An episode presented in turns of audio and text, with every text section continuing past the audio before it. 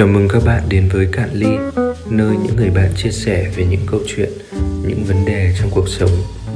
Bọn mình tin rằng đó cũng là câu chuyện của tất cả các bạn.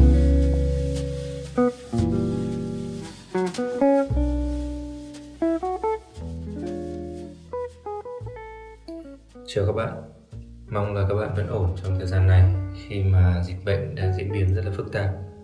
Gần đây thì tôi có nghe nhắc nhiều đến một khái niệm đó là khủng hoảng hiện sinh. Từ tìm hiểu thì thấy nó thực sự là một vấn đề không của riêng ai và tôi nghĩ hôm nay chúng ta sẽ cùng thảo luận về vấn đề này. Các bạn đã từng nghe đến khái niệm hiện sinh hay là khủng hoảng hiện sinh chưa?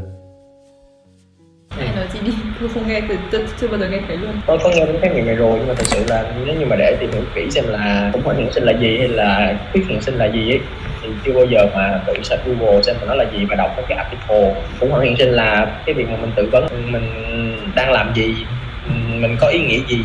Ok thì ờ, cái này thì tôi nghĩ thật là đơn giản thôi. À, tôi thì tôi không biết chính xác cái khái niệm hay là một cái ờ, hình thức mà mọi người sẽ sẽ nhắc đến nó ở cái mặt triết học là như thế nào. Tuy nhiên về mặt đơn giản thì cái kiểu mà chúng ta có thể băn khoăn về việc là mình đang làm cái gì đang làm cái này hợp không hay là mình sống để làm gì? Sau này sẽ làm gì? Thì tôi nghĩ cái vấn đề này có thể là mọi người sẽ sẽ cảm rất là nhiều ở những mức độ khác nhau.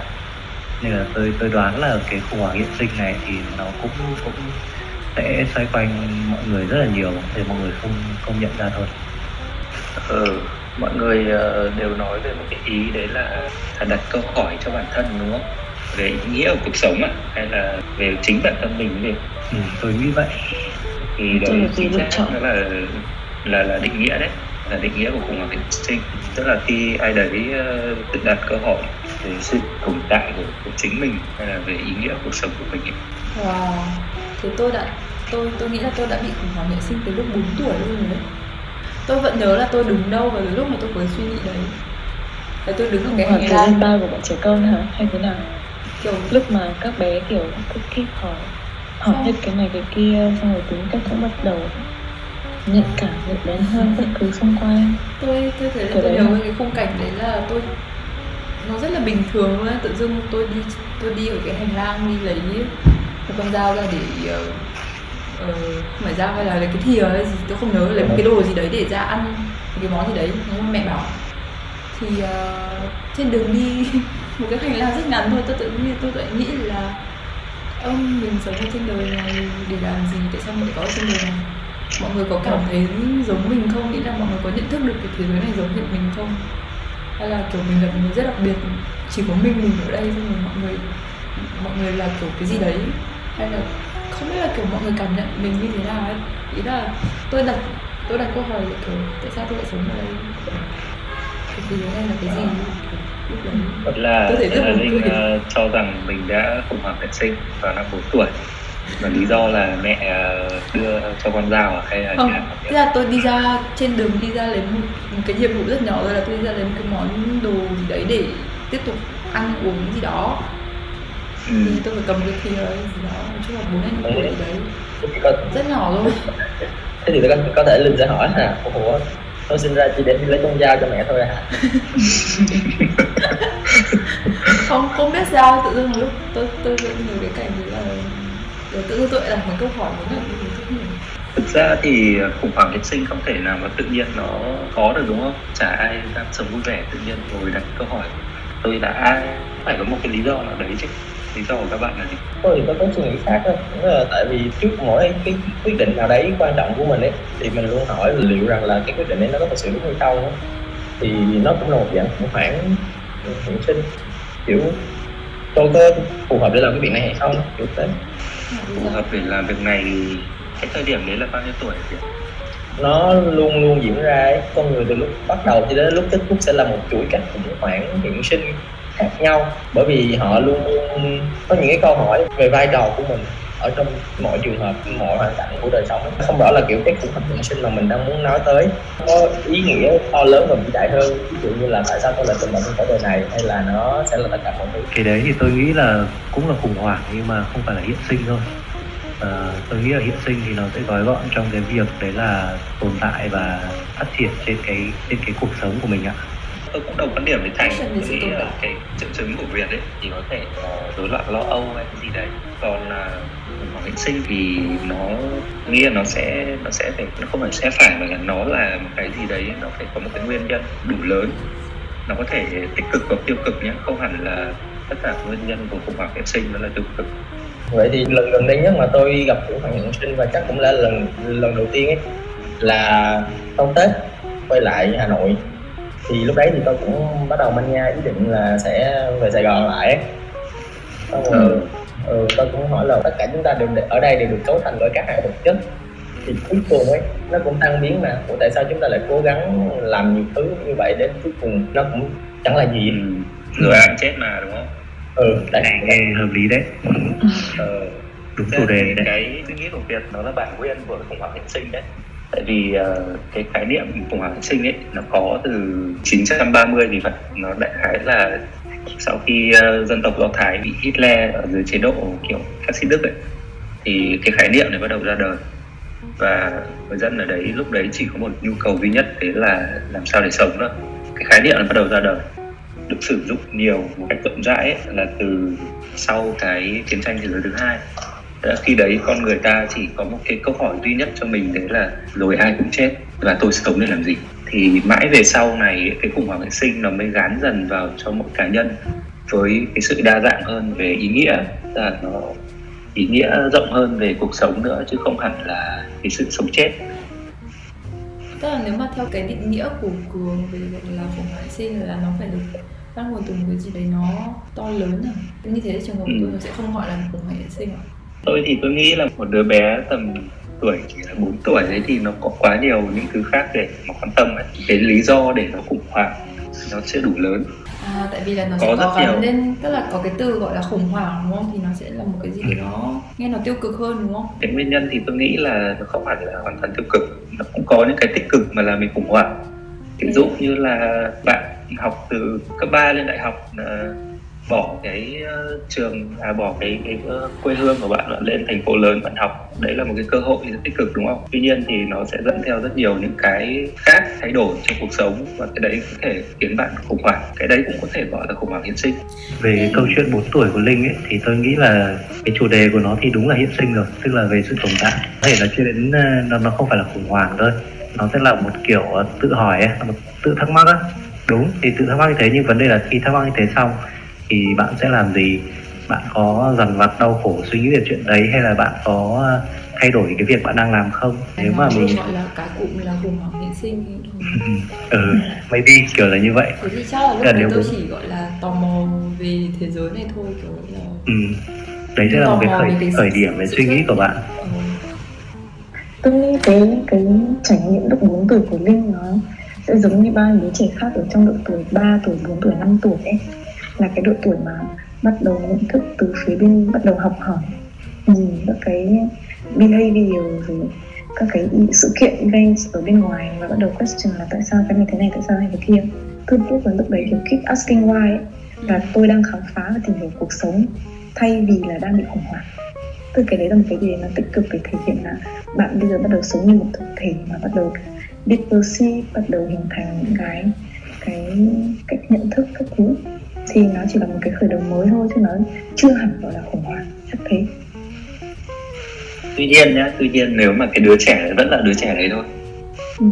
nó bị cô lập nó bị bạn bè xa lánh hoặc là nó bị gia đình ờ, không dành cho sự yêu thương chẳng hạn Ừ. thì cái trải nghiệm của nó ấy, chính là khủng hoảng hiện sinh đấy thế thì nó ơ, tôi không nghĩ thế tôi nghĩ là nếu mà nó bị cô lập bị xa lánh thì cái cảm giác của nó là đau khổ ấy, chứ nó cũng không phải là khủng hoảng. Tại sao tôi lại tồn tại ở đây? Tức là có thể nó trả lời được cho nó là uh, nó tồn tại để làm gì? Kiểu nó là nó có thể tồn tại để làm bông hoa cho đời hay chẳng cái gì chẳng hạn. Nhưng mà chẳng may là bông hoa đấy bị vùi dập ấy thì ý là nó không nó không question về sự tồn tại của nó mà là nó đang bị bên ngoài tác động lên nó tạo ra cái sự ảnh hưởng.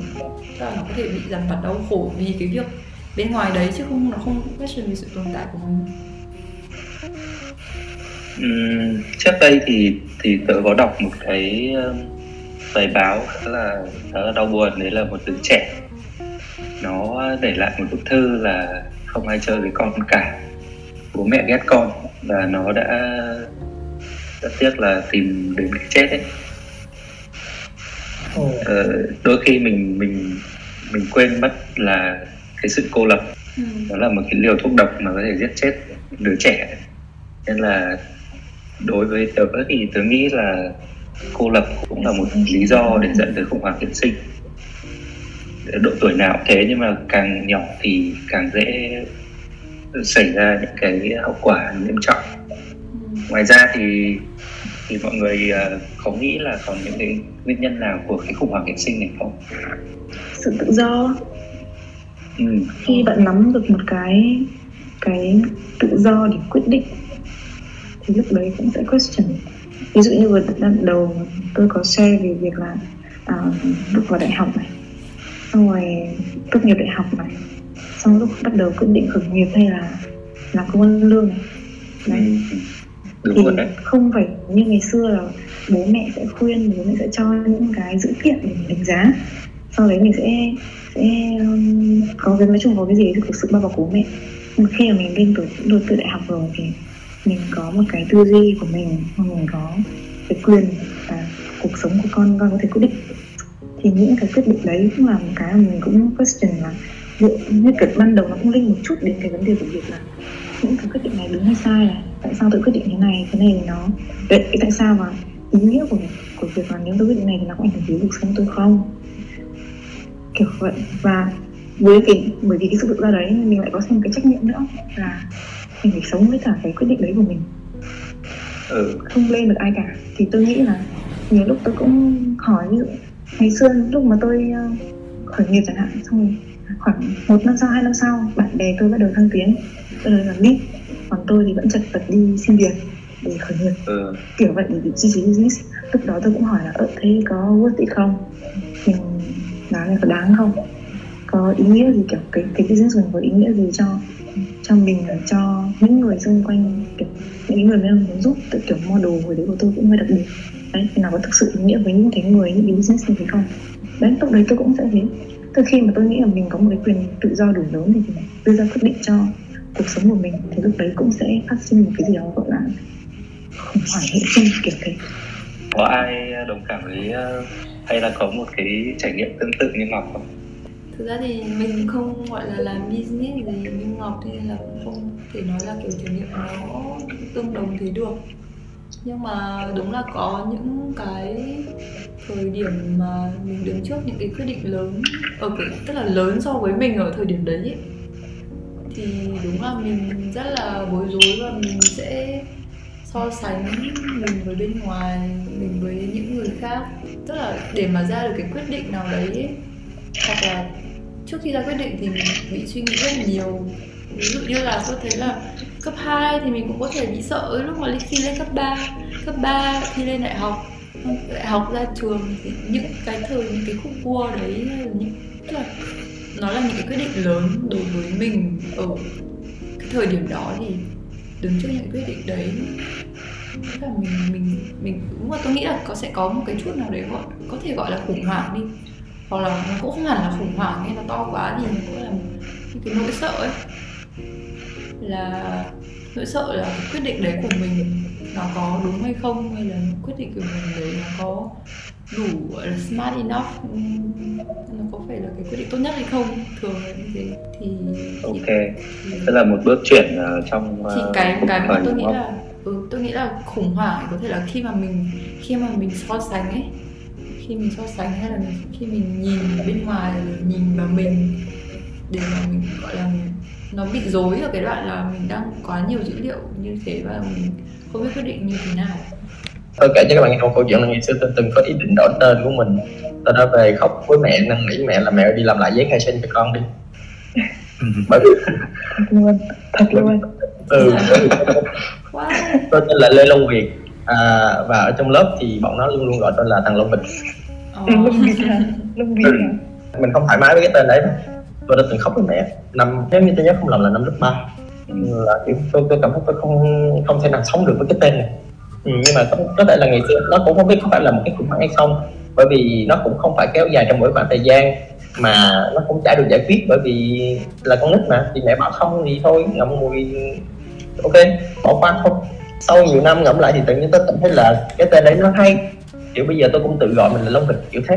Và khi mà mỗi lần nhắc lại về một cái thời điểm một cái giai đoạn đấy thật ra trong suốt 5 năm tiểu học tôi luôn luôn bị ờ, bully bởi cái tên của mình ấy. Cái này thì cái mấy cái uh, của sinh này thì tôi cũng không chắc là tôi nghĩ đúng nhưng mà tôi cũng gặp khá là nhiều.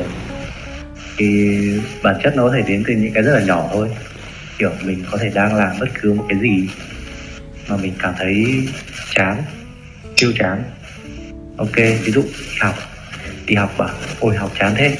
Mục đích của mình sống phải để đi học không? Ấy. kiểu của thế học vẫn phải học cái này mấy năm nữa ấy.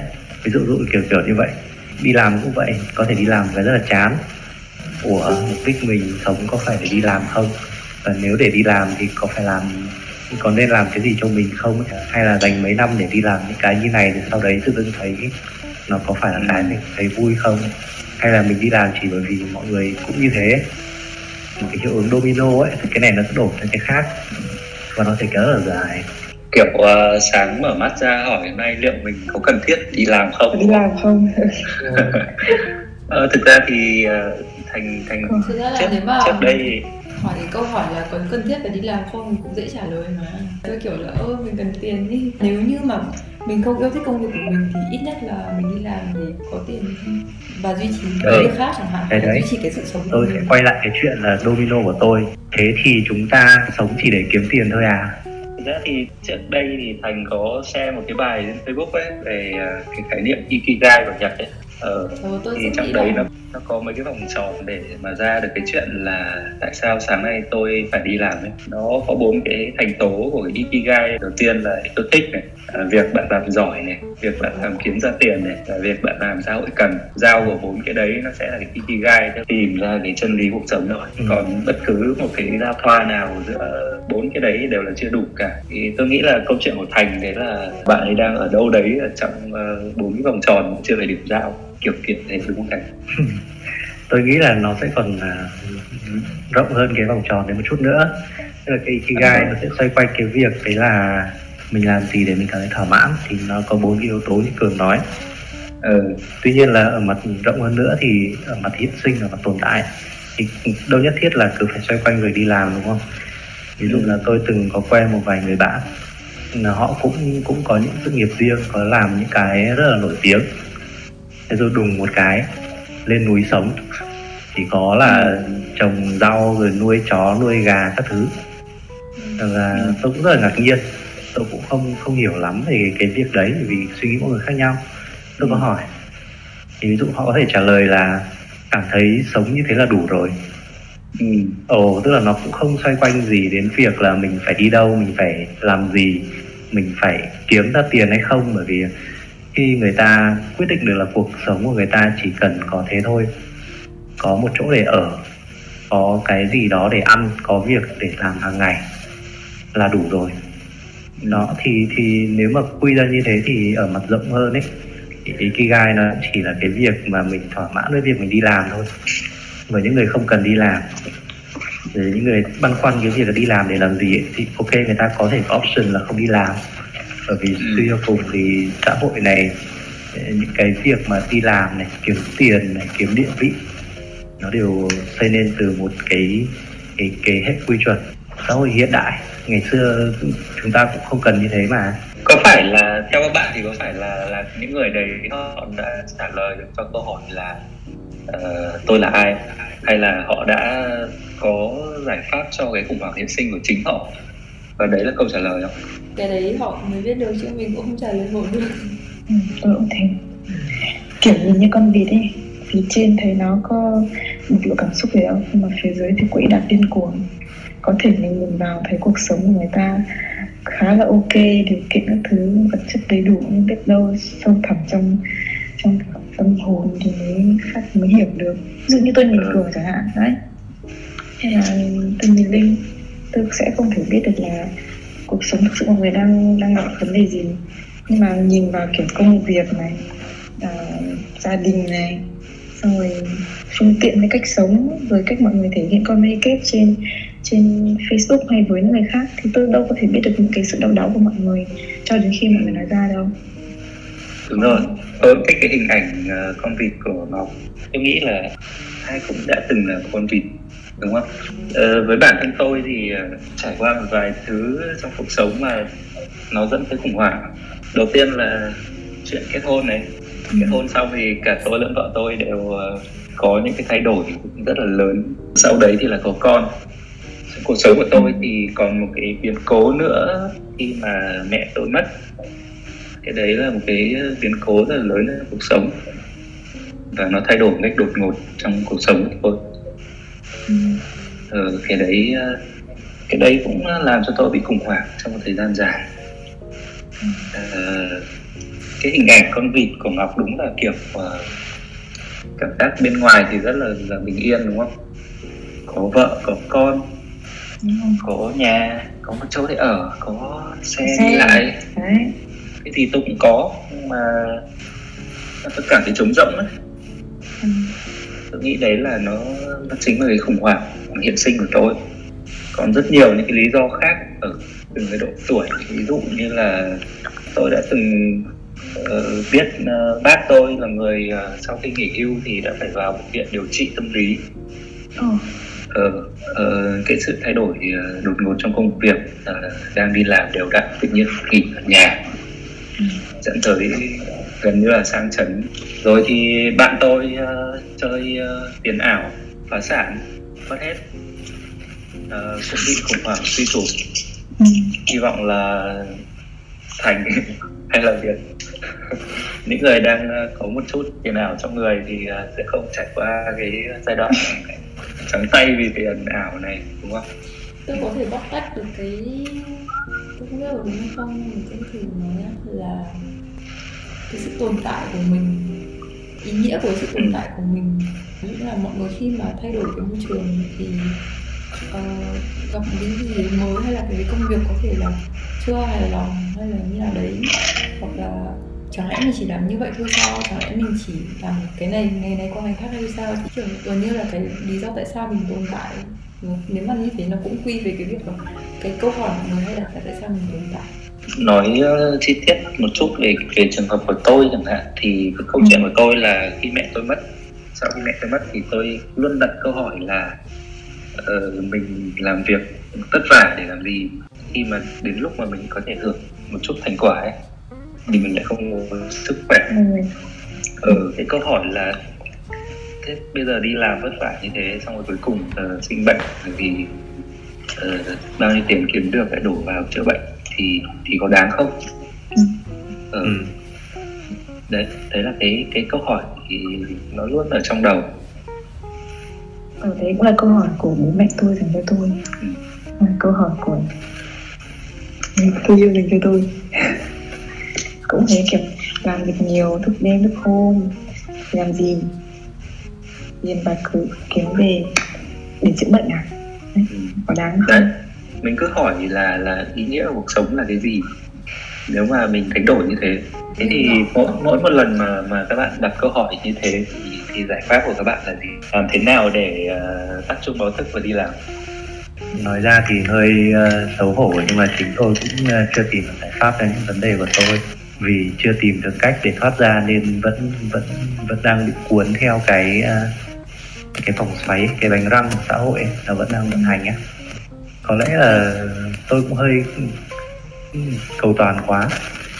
Ví dụ là sẽ có những người họ nghĩ rằng là chuyện đi làm đi họ cảm thấy là ừ. cần phải thoát ra thôi thì họ sẵn sàng thoát ra luôn và ngay. Ví dụ như là nghỉ việc và đi đâu đó hoặc là lên núi sống ví dụ như vậy.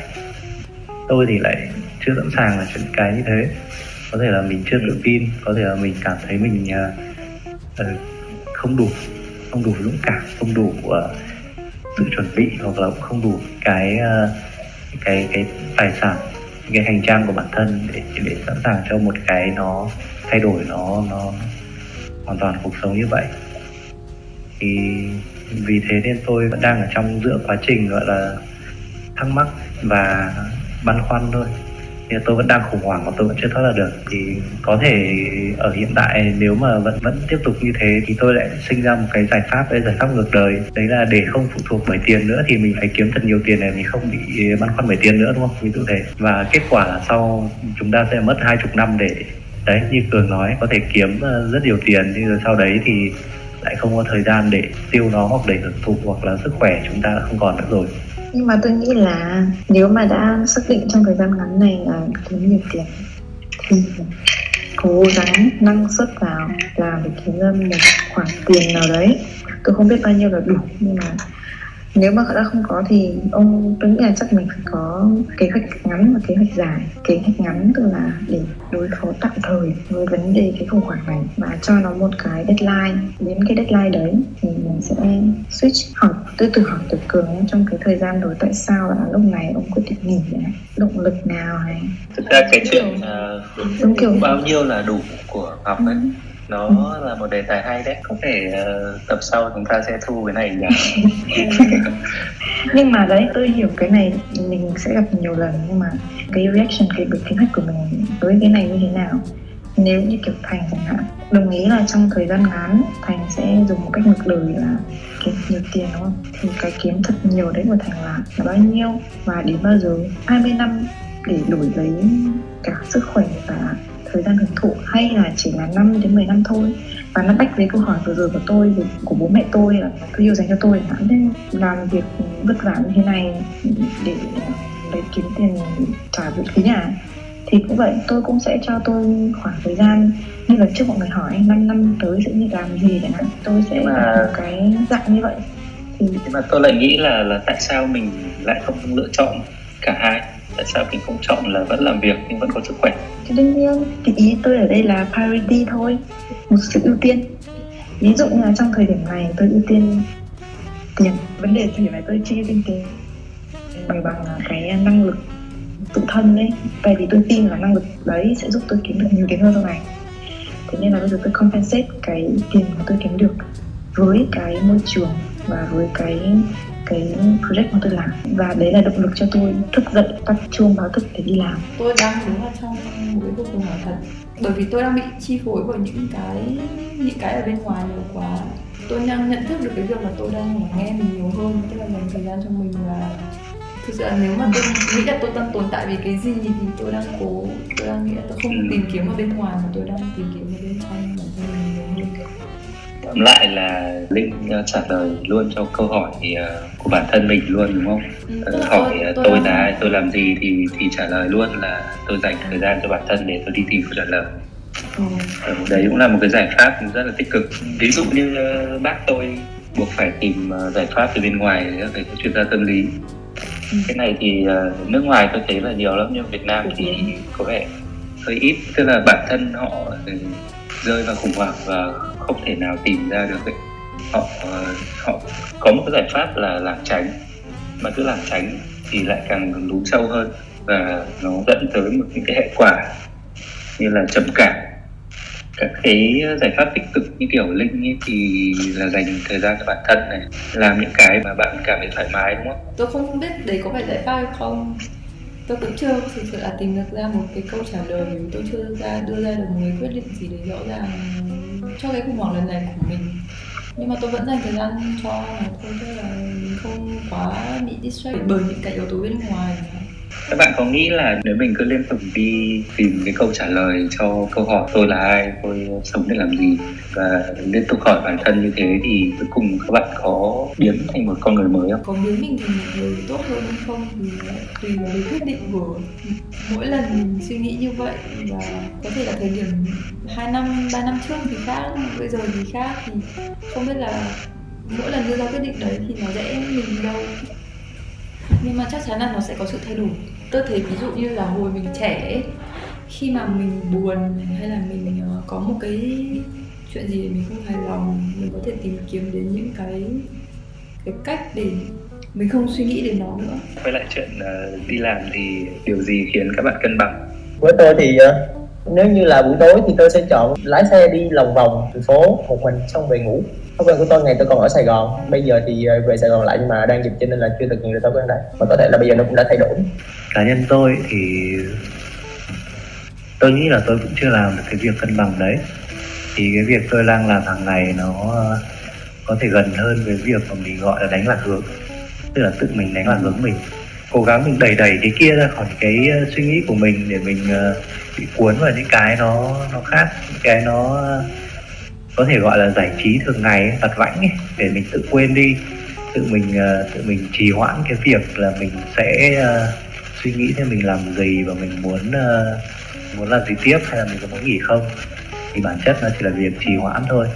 Thì ví dụ như tối về tôi có thể uh, chơi game tôi có thể xem youtube xem phim đọc truyện làm bất kỳ một cái giải trí gì đấy uh, tất nhiên là nếu mà trong trường hợp mà vẫn còn kiểu tâm trí và sức lực kiểu khỏe khỏe một chút ấy, tôi ok tôi có thể làm một cái gì khác tôi có thể vẽ tôi có thể làm cho những cái page của tôi ví dụ vậy. Nhưng mà thường thì nếu đi làm về mà kiểu một là về sức khỏe cũng mệt. Cái thứ hai là tâm lý mình cũng kiểu uh, mệt mỏi ức chế mình cũng có thể là là cảm thấy sức lực nó hơi cạn kiệt một chút. Đấy thì đấy là những lúc mà tôi sẽ chỉ có thể gọi là đánh là hướng bản thân thôi. Sẽ có thể giải trí bằng à, bất kỳ một hình thức gì đấy. Giống như hôm trước ấy cái hôm uh, cường hỏi là cái gì mà cuộc sống của bạn uh, nhạt đến mức mà bạn phải lên tiktok để xem hài ấy. Ừ, ừ. Câu đấy hơi hơi đau. Nghe xong hơi hơi đau. Ừ nghĩ lại ừ kiểu cay thật. Nhưng mà đấy đúng là như thế. Tức là những cái lúc mà rất là mệt và tôi cũng không thể tìm cách nào để thoát khỏi ngay được cái trạng thái tâm lý nó nó buồn lầy nó ủ ê như thế thì tôi chỉ có thể trì hoãn nó bằng cách đấy là ok mình có thể uh, làm cái gì đấy việc gì đấy giải trí uh, nhẹ nhàng thôi xong rồi ngủ một giấc. Hôm sau sẽ sẽ cố gắng tiếp tục đánh vật với những cái chúng ta đang làm. Cho đến khi nào mà một là mình có thể tìm ra một giải pháp toàn diện và hai là mình không thể chịu được nữa. Đấy là câu chuyện của tôi. Tôi thì tôi khá là thích cái công việc hiện tại của tôi làm ý là cái cái ngành nghề này, và chứ không phải là cụ thể là cái công việc hiện tại tôi đang làm ở công ty chẳng hạn. Nó sẽ có day on, day off, kiểu lúc ok, lúc không. Thì đấy là bởi vì nó phụ thuộc vào những yếu tố bên ngoài nữa, thì công việc đấy nó sẽ không phải là một mình tôi. Nếu như mà bảo là ở công ty tôi làm việc đấy, và được làm những cái việc mà thỏa mãn cái sự tò mò của mình thì uh, hôm đấy là một ngày tôi happy. Và có thể là về nhà tôi cũng nếu như ở công ty nó vẫn chưa đủ thời gian để cho tôi tìm hiểu cái việc đấy thì tôi vẫn sẽ dành thời gian ở nhà để tìm hiểu cái việc đấy chẳng hạn. Khi mà gặp phải cái ngày off mà mình buồn hay là mình ờ, mình gặp phải ờ, cây nó khoai quá gặp những cái trao đổi công ty mà nó nặng nề quá hay là nó không đi đến một cái giải pháp cuối cùng nào nó không đi đến một sự thỏa hiệp nào làm cho trong đầu mình khi đi về mình vẫn phải suy nghĩ. Thì đấy là những cái ngày buồn thì uh, về nhà cũng có thể là tôi sẽ tìm hiểu tức tôi vẫn sẽ đi về cái cái giải thỏa mãn cái sự tò mò của mình về công việc đấy cũng có thể nhưng mà không tôi sẽ không đi giải quyết cái cái câu chuyện nói được cái cái event xảy ra ở công ty làm cho mình buồn.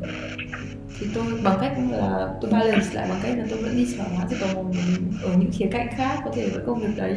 Có thể là một cái vấn đề gì đến mới khác, một cái khía cạnh khác về văn thể mỹ gì đấy khác. Có thể là do hơi FOMO đi là mọi người hay đi chạy. Thì tôi cũng phải đi chạy để xem thực sự là mình có thích đi chạy hay không.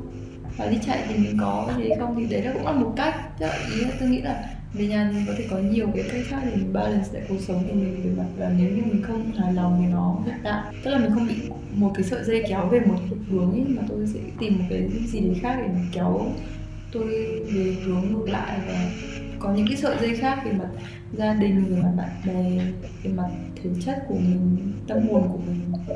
Thì tôi cũng có tìm kiếm những cái khác nữa để mình balance lại việc là ở công ty công việc hoạt động thể chất nó nó sẽ giúp mình sinh ra dopamine, đúng không? Cái đấy là một cái xoa dịu rất là tốt.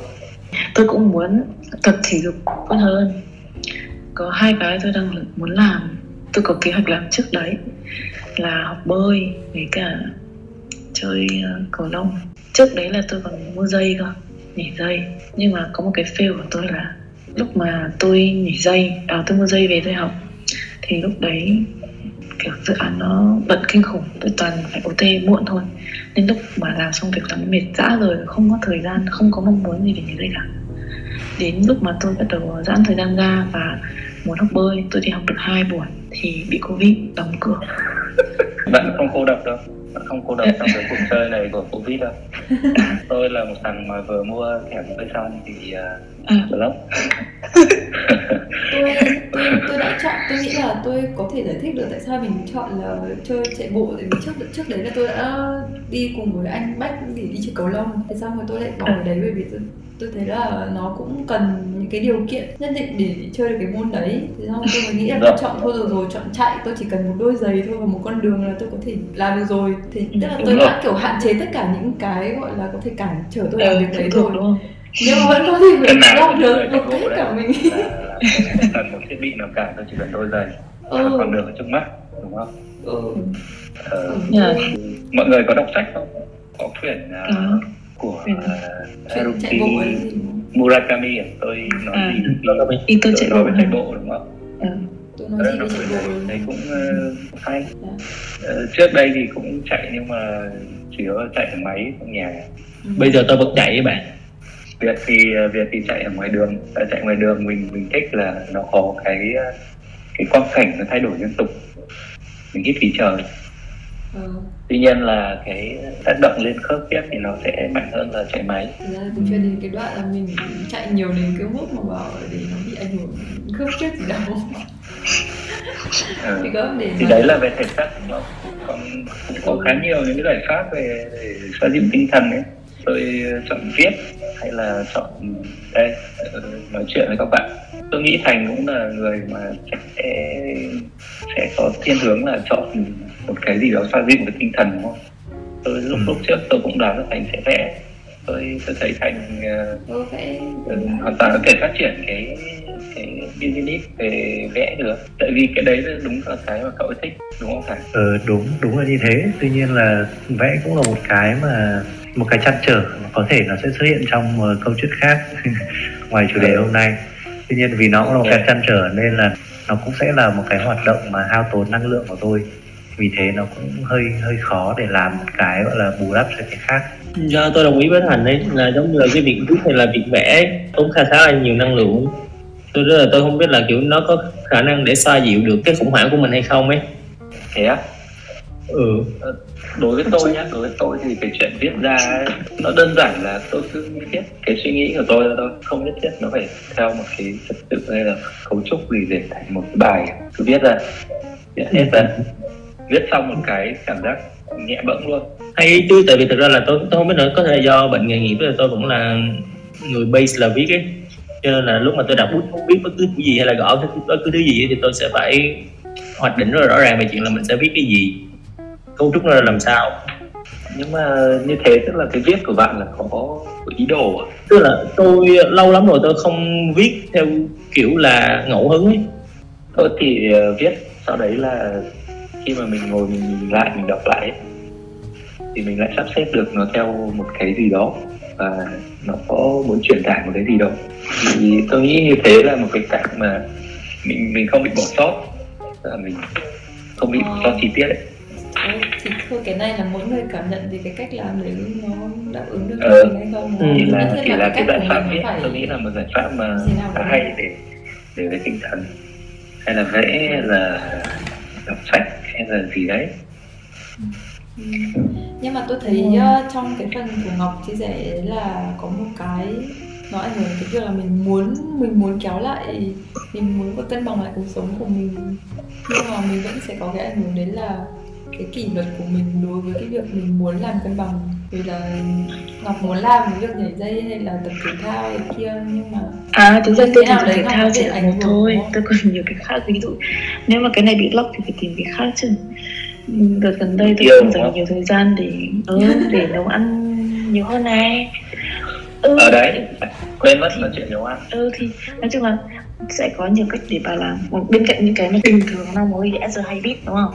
Thì như kiểu là nghe nhạc này, đọc sách này, đọc tin này, xem youtube, xem netflix, thi thoảng tôi vẫn làm, vẫn dành thời gian làm, nhưng mà được gần đây tôi muốn, kiểu, làm cái gì mới hơn. Những cái mình đã làm thì, kiểu, tính y nó cao hay ở một chỗ ấy, thì tôi mới muốn đổi gió là chuyển sang thể dục thể thao. Nhưng mà bởi vì đấy điều kiện không cho phép. Thì mấy cái khoa tập thể thao thì đang vỡ thì tôi chuyển sang hoạt động trong nhà. Nhưng mà somehow thì tôi nghĩ là nó phải là một cái sự phối hợp cái combination của cả thể chất lẫn tinh thần, tinh thần để cho mình đỡ bị nhàm chán. Còn như kiểu kiểu uh, của Việt Lê thì tôi nghĩ ông phải relax hơn như Cường ấy. Kiểu nghĩ gì viết mấy đã xong sau đấy hãy file tune lại.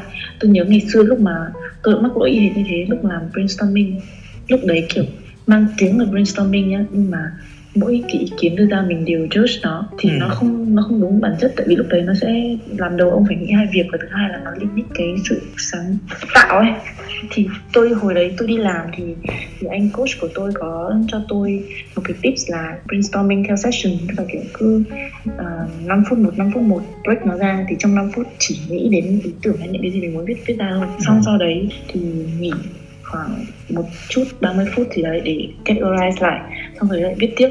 Thì làm như thế khoảng hai session, xong rồi bắt đầu ngồi để để xếp sắp xếp, rồi để lựa chọn, rồi để đánh giá, rồi để thì tôi nghĩ là việc đấy thì nó kiểu nó nó là tactic với cả nó là serious hơn trong công việc rồi. Còn thì cách của của tiểu cường sẽ giúp cho ông kiểu free minded hơn nghe, nghe các bạn chia sẻ về giải pháp ấy, tôi thấy rất là mừng đấy à, các bạn có những giải pháp rất là tích cực. Quay lại chuyện khủng hoảng hiến sinh thì mẹ tôi thì nấu ăn rất là ngon. Tôi được truyền cái cảm hứng về chuyện nấu ăn là từ mẹ tôi. Chuyện viết lách cũng là từ mẹ tôi. Cái chuyện đấy ờ, nó nó vừa là giải pháp nó lại nó vừa là một cái mà tôi không bao giờ muốn làm. Sau khi mẹ tôi mất à gợi lại à? nó, ờ nó, nó có một cái, cái mâu thuẫn là tôi không còn một tí cảm hứng nào với chuyện nấu ăn nữa sau khi mẹ tôi mất. Rồi thì viết lách cũng thế. Mẹ tôi bị ung thư phổi có thể là có rất nhiều lý do. Có thể là do bố tôi hút thuốc mẹ tôi uh, hít vào. Có thể là mẹ tôi nấu ăn quá nhiều và hít phải khói dầu mỡ thì đấy cũng có thể mẹ tôi là giáo viên viết bảng rồi thì hít bụi phấn vào. Tôi ờ, tìm thấy những cái ờ, tiêu cực ở trong những cái tích cực ấy. Ờ. Và tôi vừa muốn làm tôi vừa không muốn làm. Tôi thấy hút thuốc gây ung thư phổi tôi lại hút tức là tôi thấy cái tiêu cực mà tôi vẫn cứ làm không biết là nó có mâu thuẫn gì về giải pháp không nhỉ Thế tôi hỏi là bây giờ là Cường có câu trả lời cho em cái đấy chưa? Tôi thấy là Cường đã đặt vấn đề được ra, là đã nhận thức được là mình đang có cái việc như vậy. Bản thân Cường có đang trả lời được chưa ấy? Là- tôi thấy kiểu giống như như kiểu một cách phản ứng một cách trẻ con ấy ví dụ người ta càng cấm mình làm cái gì hoặc mình càng thấy nó không tốt thì mình càng dấn thân làm. cảm giác thế giống như kiểu lúc ngày xưa lúc bố tôi mắng tôi là mắng tôi là em không nên cất đồ ăn trực tiếp vào miệng mà phải con bát này kia. Mà bởi vì lúc đấy có một cái tôi nó lớn, hoặc là nó trai nó út mình, và nó sự khó chịu ở đấy. Nên tôi nghĩ là có thể là tuyệt cường vẫn đang chưa overcome được một cái cảm giác nói chung không hài lòng hoặc là uất ức à. Một cái gì đấy làm khiến cho mặc dù mình biết nó không tốt nhưng mình vẫn cứ làm bất cần đấy chứ còn tôi biết là mọi người đủ đủ lớn đủ hiểu nhìn các thứ xung quanh biết là nó tốt hay xấu rồi. Nhưng mà như tôi nói lại biết là là cái thuốc lá có hại sức khỏe. Đúng đúng. Nhưng mà thấy không? Mọi người đang sự tự do cho mình quyết sự quyết định đúng không? Nhưng mà khi mà mình đã quyết định rồi cốt rồi mình phải chịu trách nhiệm với những cái quyết định đấy thì mẹ tương tự thôi. Tôi nghĩ là ở đâu đấy trong tiểu cường có một cái sự bất cần hay một cái gì đấy. Đấy nó nó vẫn lớn và nó vẫn chiếm nó vẫn chiếm cái lý trí của của, của lẽ phải kiểu như cái hai cái con con con uh, ở trong hoạt hình đúng không? Nó sẽ có một kiểu thần tốt và thần xấu ấy. cái con evil kia trong đầu vẫn kiểu không ra đâu cứ làm đi. Khoảng mình chỉ hút khoảng một điếu hai điếu hoặc là mình sẽ chỉ hút một năm hai năm thôi. Sau đấy mình sẽ dừng và thời gian đó nó sẽ chưa đủ để để mình bị bệnh đâu. Đấy. trong khi con thiên thần kia vẫn nói ừ, không tốt đâu không tốt cho sức khỏe không tốt cho những người xung quanh kiểu second hand smoking ấy. Đấy. Ừ. nhưng mà nó vẫn không không thể chiến thắng được cái con con quỷ quỷ nhỏ nhỏ kia. Nên là ở đâu đấy trong trong tiểu cường tôi nghĩ là có một cái sự conflict đó và vẫn chưa thể overcome được. Nhưng mình cũng mới có thể là dẫn đến cái hành động mà tiểu cường vẫn đang làm. Ờ, Đúng là motivation nào đấy xung quanh nó chưa đủ lớn để thay đổi cái behavior thôi, mindset? Việc người ờ, người đàn ông cũng hút thuốc bạn nghĩ sao? Trời ơi thật sự tôi không hiểu tại sao. Tôi nhìn thấy Việt hút thuốc nhiều hơn rất nhiều. Lúc mà kiểu gần từ cường ấy. À, không lúc đấy đợt đấy là tôi đấy là khoai à? À ok. Đợt đấy là đang bị khủng hoảng hiện sinh đấy bạn. Ừ, thì tôi muốn nghe câu chuyện của Việt xem nào. Khi mà Việt nhảy vào cái cũng kiểu cũng có bắt đầu hút nhiều hơn thì thì vì sao Thật ra là lúc đấy mình đang bị khủng hoảng cái còn ở trong thuốc lá nó sẽ có những cái chất mà nó làm cho mình cảm thấy thỏa mãn ở tại tại cái thời, thời, thời điểm đấy ấy. và khi mà mình không còn biết neo bất cứ một thứ gì nữa ấy, mình quá stress rồi và mình không có một giải pháp thì tự nhiên mình muốn quên nó đi thì mình sẽ dựa vào bất cứ những thứ gì mà có thể cho mình cảm giác quên ngay tại thời điểm đấy thôi thì thật ra lúc đấy tôi vẫn không có giải pháp gì cho cái cuộc khủng hoảng của tôi cả à, còn bác lại câu chuyện về ờ, thường uh, lý do tại sao hút thuốc thì thật ra là tôi cũng biết, biết là có những uh, conflict như vậy. Nhưng mà để giải thích được nó thì sorry tôi cũng chưa giải thích được. Thành không hút thuốc thì thành thấy sao thành Ừ, cụ thể hơn đi bạn thấy sao về việc gì? Thành thấy sao về những cái mâu thuẫn mà tôi đang tôi đang phải đối mặt ấy? Bạn có lời khuyên nào không? hay là bạn suy nghĩ như nào về nó? Ờm, để tôi nghĩ một chút nhé. Thì ờ, tôi nghĩ là từ phía tôi tôi chỉ thấy được là bạn đang trải qua một giai đoạn mà vì nó có sự thay đổi về mặt tâm lý về mặt nhận thức nên là sẽ sẽ, sẽ sinh ra cái cái việc đấy là mình mình mình dễ tự có mâu thuẫn và tự có bất đồng với với với chính mình thôi vì nó là sự thay đổi cả về thế giới quan. Tức là khi mình vẫn đang làm những việc A được B mà sau đấy mình, mình bị thay đổi lời khuyên thì thật là tôi cũng không thực sự không biết là khuyên bạn gì cả. Nói về thuốc nhé chỉ riêng nói về thuốc thôi. Tôi không thuốc nhưng bạn bè tôi hút thuốc rất là nhiều. Nên là tôi nghĩ là có thể tôi không hút thuốc thôi nhưng mà tôi hút thuốc thụ động hơn các bạn rất nhiều. Kể bảo là uh, không hút thuốc để uh, gì đấy khỏe mạnh sức khỏe rồi là phòng chống ung thư các thứ. Ồ có khi tôi còn bị trước cơ đấy, nó là cái chuyện hiện sinh mà.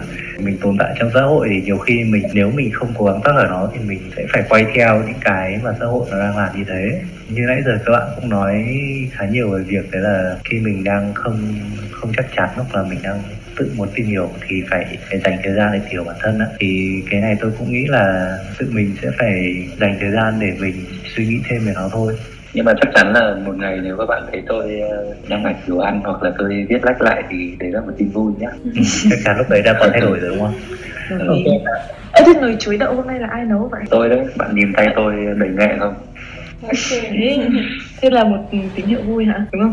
ừ, có thể coi như thế tại vì tôi luôn đặt câu là tại sao có mâu thuẫn đấy ấy. tôi cũng đi tìm hiểu và bằng cách này cách khác thì có vẻ như là tôi đang dần thoát ra được cái khủng hoảng đấy. Tôi sẽ suy nghĩ như là tại thời điểm mà tôi quyết định là tôi hút thuốc ấy, Ừ. thì tôi nghĩ là hút cũng được cùng lắm là cùng lắm là chết. Yeah, thế thì ờ, được ờ, gặp mẹ sớm hơn kiểu thế. Giống như ngọc nói là có cái gì đấy hơi bất cần nhưng mà về sau lại nghĩ là ờ, nếu mà mình chết sớm thì những người ở lại sẽ đau buồn giống như mình đã đau buồn chuyện mẹ mình ra đi. Rồi nấu ăn nó không phải là cho bản thân mình nữa mà là cho gia đình. Cái suy nghĩ kiểu như thế nó giúp tôi dần dần thoát ra được. Tôi không biết là bây giờ tôi còn có bị cái cảm giác đấy hay không nhưng mà tôi đang cảm giác là mình đã tốt hơn. Nhưng tôi nghĩ khi nấu ăn cho gia đình ấy nó cũng sẽ giống như câu chuyện của, của tôi lúc mà lúc mà tôi bắt đầu xuống viết ấy. Tức là, là kiểu nó không có sự thoải mái ở trong đấy nhiều hơn. Thì kiểu nó nó sẽ không có quá nhiều niềm vui trong cái việc nấu ăn mà nhiều khi mình nấu ăn chỉ vì là ok mình cần một miếng ăn à gia đình mình cần mình nấu ăn. Tôi còn lý do nữa là, là nấu ăn nhận được nhiều like mà. À, Em hôm nào tôi muốn biết thì con đấy muốn nói về cái phân tích là bạn trên thế giới online và bạn trên thế giới thực tại. Ờ, online thực tại đúng không? Chúng ta có rất Hiện nhiều tại cái chủ đề hay khi mà chúng ta nói chuyện với nhau ok bạn uh, khủng hoảng hiện sinh thì có thể nó sẽ sẽ đẩy bạn vào một cái ờ, tăm tối nào đấy nhưng cũng có thể là tạo cơ hội để bạn phát triển hơn hiểu bản thân hơn. Ít nhất là là như thế đúng không? Và nó là một cái cần thiết của cuộc sống. Tôi muốn bổ sung cái ý chỗ cần thiết của cuộc sống ấy. Thật ra là người ta cũng khuyến khích mình nên nên có khủng hoảng hiện sinh càng sớm càng tốt ấy. Bởi vì Ai mình vừa người ta là à, linh linh khủng hoảng hiện sinh lúc 4 tuổi rồi đang question mà mình vẫn đang investigate đúng không? Một vài bài viết mà tôi đọc được về việc là người ta khuyến khích là các bạn nên gặp khủng hoảng sinh à, sớm để các bạn tìm ra được chân lý cuộc đời. Khi đấy bạn sẽ cảm thấy ok cái con đường phía trước nó sáng lạng hơn và mình biết là mình cần, cần sẽ cần phải làm gì tiếp theo. Người ta vẫn tin là sau khủng hoảng hiện sinh thì mình sẽ nhận ra được nhiều thứ hơn kể cả tích cực tiêu cực bạn tôi ơi tôi nghĩ là cái ờ, cái khủng hoảng hiện sinh này nó sẽ nó sẽ ập đến chứ nó cũng không gõ cửa để mà bạn bảo là ê ta vào nhà. Ê tao vào nhé đâu? Hay là kiểu tao mời mày đến là đâu? chúng ta không thể nào làm cho khủng hoảng hiện sinh này xuất hiện được nhưng mà ý ý tôi muốn nói là kiểu đứa nào có khủng hoảng hiện sinh sớm ấy thì có thể gọi là đứa đó nó may mắn hơn. Nó sẽ nó là case mà xung quanh cuộc sống xung quanh, những người xung quanh của bạn thôi. Ví dụ như tiểu cường với cả linh có nói ngay ban đầu, một đứa trẻ khi gặp 4 tuổi, và khi 4 tuổi thì thì có những, có thể gặp cái khủng hoảng hệ sinh như nào kiểu linh có phải không? Hay là case một bé lại sống trong một cái sự cô lập hay các thứ? Nó cũng tùy theo hoàn cảnh và trải nghiệm nữa. Nên là nếu mà theo kiểu Việt mà bạn là mong muốn hoặc, hoặc là có khủng hoảng hiện sinh lớn thì tôi cũng recommend mọi người là mở rộng cái vòng trải nghiệm của mình ra. Trải nghiệm nhiều thử nhiều thì tôi nghĩ là nó sẽ khiến mình có có nhiều cái cơ hội mà để có quyền quyết định này rồi gặp những cái thăng trầm thay đổi trong cuộc sống trong tư duy gặp nhiều người mới người này kia để có xây dựng mối quan hệ. Và dựa trên cái đấy có thể là nó sẽ đưa mọi người đến những cái nút thắt những cái điểm mà mọi người phải đưa ra quyết định. Cái đấy cũng có thể là cách mà tiếp cận tìm là cái cái khủng hoảng hiện sinh sớm hơn. Ừ, chính xác. Ừ, thật ra một trong những giải pháp mà để chúng ta đạt được cái chuyện khủng hoảng hiện sinh sớm là trải nghiệm nhiều tôi tin vào điều đấy. Và ngọc ngọc ngọc rất đó là đúng ý luôn trải nghiệm đúng không? Ừ. trải nghiệm nhiều hơn. Tôi nghĩ là cái gì mà nó xảy đến với mình ấy nó đều có thể xảy đến với những người xung quanh và những người khác ấy.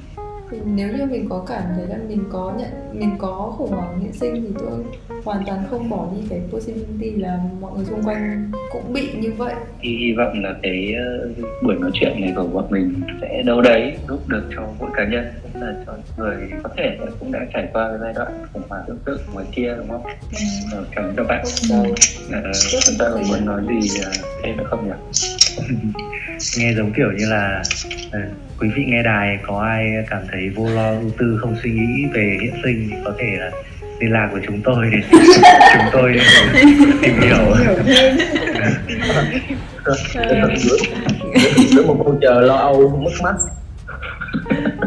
tour một tour hiện sinh. Hiện sinh. Tuổi hiện sinh. Ok, tôi nghĩ là cái buổi hôm nay thì là tương đối dài rồi đây ờ, là được rồi đúng không? đúng rồi